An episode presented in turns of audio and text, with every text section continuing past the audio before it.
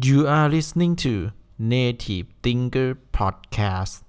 Brain Food Good Taste Presented by นัทพัฒน์ศิริพินสวัสดีทุกท่านขอต้อนรับสู่รายการ Native Thinker Podcast ครับในวันนี้เนี่ยผมจะมารีวิวหนังสือคนไทยฉลาดการเงิน Money Literacy นะครับ ก็ เขียนด้วย 3 คนนะครับ คุณศักดานะครับ คุณ A Academy เนาะแล้วก็คุณจักรพงศ์เมธพันธ์นะครับ โค้ชหนุ่มแล้วก็สุดท้ายนะครับ คุณถนอมเกตเอมนะครับแท็กสปักหนอมนะครับก็ต้องบอกว่าเป็นหนังสือเกี่ยวกับการวางแผนการเงินที่ครบถ้วนนะครับ แล้วผมก็จัดอยู่ในหมู่ที่เรียกว่าคู่มือมนุษย์นะครับ ก็คือ เป็นความรู้แล้วก็เป็นหนังสือที่ทุกคนควรอ่านเนาะอะถามว่าทำไมผมถึงอ่านหนังสือเล่มนี้นะครับ ก็บอกว่าปี 2022 เนี่ย เป็นปีที่ต้องบอกว่าผมเนี่ยมีปัญหานะครับในเรื่องการจัดการภาษี แล้วก็วางแผนการเงินอย่างรุนแรงมากๆนะครับขาดการวางแผนภาษีทำให้ช่วงสุดท้ายของปีเนี่ยต้องเอาเงินออมหลาย ๆ ส่วนนะครับ มาซื้อกองทุนลดหย่อนภาษีแล้วทำให้ขาดสภาพคล่องเนาะแล้วผมก็มองว่าเออมัน มันไม่ได้แล้วนะครับ มันอยู่ในจุดที่คิดว่า เอ้ย เราต้องวางแผนการเงินแบบจริงจังนะครับ รวมถึงเรื่องของการวางแผนภาษีเนาะ เรื่องของการลงทุนเนี่ยผมไม่มีปัญหาอยู่แล้วนะครับ แต่ว่าเรื่องของการบริหารสภาพคล่องและการวางแผนภาษีเนี่ย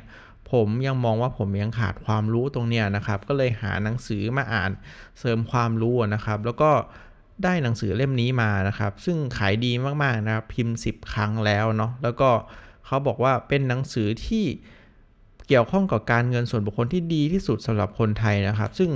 ส่วนตัวผมก็มองว่าเออก็ดีมากๆจริง ๆ นะครับ แล้วก็แนะนำให้หลายๆคนอ่านนะครับ แล้วผมมองว่าเรื่องของความรู้ทางด้านการเงินเนี่ยเป็นสิ่งที่ทุกคนควรมีไม่ว่าคุณจะทำอาชีพอะไรก็ตามเนาะอะ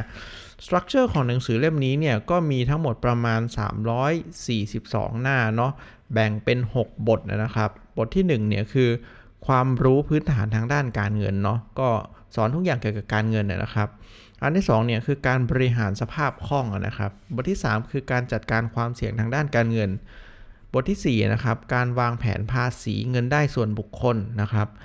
บทที่5นะครับการวางแผนเกษียณรวย แล้วบทที่6เนี่ยการวางแผนเกษียณเร็วเนาะก็ต้องบอกว่าโดยรวมเนี่ยเป็นหนังสือที่ครบถ้วนกระบวนความเกี่ยวข้องกับเงินนะครับ ตั้งแต่อธิบายเรื่องเกี่ยวกับเงินนะครับ เรื่องของสภาพคล่อง เรื่องความเสี่ยงทางด้านการเงินนะครับ เรื่องภาษี เรื่องการลงทุนนะครับ เกี่ยวกับการเกษียณนะครับ ซึ่งก็ต้องบอกว่าในเรื่องของส่วนบุคคลเนี่ยก็ครบถ้วนกระบวนความนะครับ ส่วนที่ผมเนี่ยอยากจะเอามาบอกเล่านะครับ คือส่วนที่ผมชอบก็คือส่วนของการวางแผนภาษีเนาะเพราะว่าผมเนี่ยก็ไม่ได้เข้าใจเรื่องภาษีแบบละเอียดถึงลูกถึงคนขนาดนั้นในช่วงก่อนนะครับ ก่อนอ่านหนังสือเล่มนี้แต่ว่าพอได้อ่านหนังสือเล่มนี้แล้วเนี่ยเออก็ทำให้ผมเนี่ยมีความรู้เกี่ยวกับภาษีเนี่ยแบบ ลึกซึ้งนะครับ แล้วครบถ้วนกระบวนความ ซึ่งก็ต้องบอกว่ามันดีมากๆ แล้วผมก็จะเอาความรู้เหล่านี้นะครับ ไปวางแผนภาษีในปีที่จะถึงเนี่ยครับ ปี 2023 ของผมเนี่ยเนาะซึ่งโอ้ผมก็คิดนานแล้วนะครับ ว่าเอ้ยถ้าผมอ่านหนังสือเล่มนี้เนี่ยเร็วกว่านี้เนี่ยมันก็จะทำให้ผมเนี่ยวางแผนการเงินเกี่ยวข้องกับการภาษีเนี่ยได้ ดีมากกว่านี้อีกนะครับ ซึ่งก็คงทำให้ชีวิตไม่ยากลำบากเหมือนที่เจออยู่ในปัจจุบันนะเนาะซึ่งแต่ว่ามันก็ไม่ได้สายเกินไปที่จะเริ่มต้นใหม่นะครับ ก็อย่างที่บอกว่ามันมีพรุ่งนี้เสมอนะครับ ถ้าเราเนี่ยตั้งใจที่จะพัฒนาตัวเองนะครับอะเนี่ยแหละก็คือสิ่งที่ผมเนี่ยชอบในหนังสือเล่มนี้เนาะแล้วก็ ในบทอื่นๆเนี่ยอย่างเช่น การบริหารความเสี่ยงเนี่ยก็เออคุณหนุ่มเขาก็แนะนำได้ดีนะครับว่าเฮ้ยเราจะรู้ได้ไงว่าความเสี่ยงของเราเป็นอย่างไร ความเสี่ยงมีกี่ประเภทนะครับแล้วความเสี่ยงแต่ละประเภทเนี่ยเราควรจะจัดการกับมันอย่างไรซื้อประกันหรือว่ารับเอาไว้นะครับ หรือว่าควรจะหลีกเลี่ยงอะมันก็จะมีหลายวิธีนะครับ รวมถึงยังสอนอีกว่าเฮ้ยการซื้ออประกันเนี่ยมีแบบไหนบ้างแล้วก็ แนะนำให้เราเนี่ยซื้อแบบไหนเป็นหลักนะครับ แล้วแต่ละแบบเนี่ยมันเหมาะกับ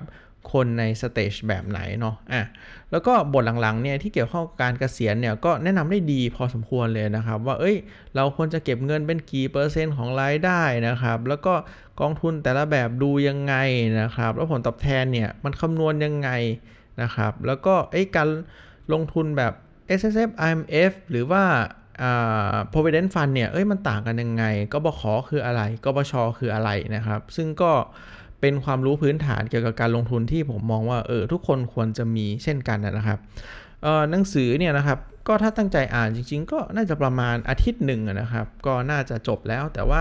ส่วนตัวเนี่ยบางบทเนี่ยผมก็อินเป็นพิเศษนะครับ ผมก็เลยอ่าน 2 รอบไปเลยนะครับ อย่างเช่นบทภาษีเนี่ยผมก็อ่าน 2 รอบเพราะว่าผมอยากมีความรู้ที่ลึกซึ้งเกี่ยวกับภาษีเนาะก็เลยอ่านหลายรอบ ซึ่งพออ่านแล้วก็โอ้โห ประทับใจมากๆจริงๆนะครับ แล้วก็คิดว่าเป็นอีกหนึ่งหนังสือเลยนะครับ ที่ผมเนี่ยอยากจะส่งมอบและส่งต่อให้กับเพื่อนๆหลาย ๆ คนนะครับ ที่ ยังไม่ได้มีความรู้ทางด้านการเงิน และอยากจะ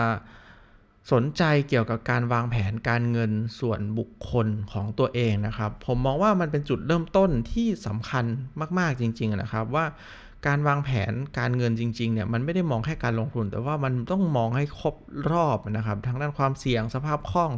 การลงทุนนะครับ และเรื่องของภาษีเนี่ยถ้าเรามองได้ครบรอบด้านแล้วเนี่ยก็จะทำให้ชีวิต ของการใช้ในโลกของสังคมปัจจุบันในเขาเรียกว่าอะไรอะสังคมของทุนนิยมเนี่ยออยู่ได้อย่างผาสุกและมีความสุขมากยิ่งขึ้นนะครับ อ่าเนี่ยก็คือเป็นสิ่งที่ผมเนี่ยชอบมากจริงๆนะครับ กับหนังสือเล่มนี้ก็หวังว่าเพื่อนๆจะชอบแล้วไปหาซื้อได้ตามร้านหนังสือชั้นนำทั่วไปนะครับ ก็ขอบคุณที่ติดตามนะครับ แล้วพบกันในตอนต่อไป แล้วขอทุกคนเนี่ยมีความสุขในทุกๆวันของชีวิตครับ ขอบคุณครับ